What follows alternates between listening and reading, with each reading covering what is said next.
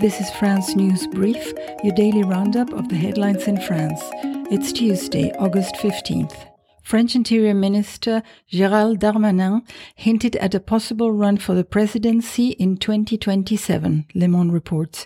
In an interview on Le Figaro over the weekend, he said he was no longer looking at what happened in 2017 and 22, but what worried him most now is what will happen in 2027.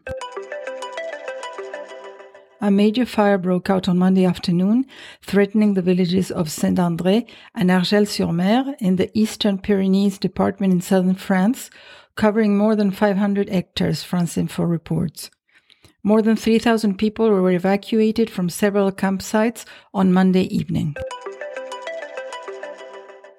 King Charles III is expected to make his first official visit to France as king in September, six months later than originally planned, RFI reports. The British monarch had been due to visit in March, but opted to postpone amid protest against the French government's pension reforms. Southern France is being hit by severe drought conditions, Euronews reports. This week, over 300,000 residents have had their water supplies disrupted. Some 67 communities are now receiving water by tanker and 18 by bottle delivery. Renault Group's financing unit RCI Bank announced that it has reached an agreement to sell its Russian subsidiary to Insight Investment Group, Cercle Finance reports.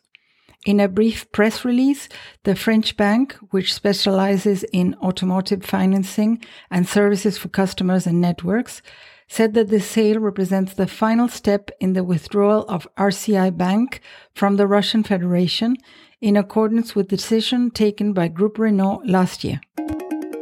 Thank you for listening to France News Brief, your daily source for the latest news in France.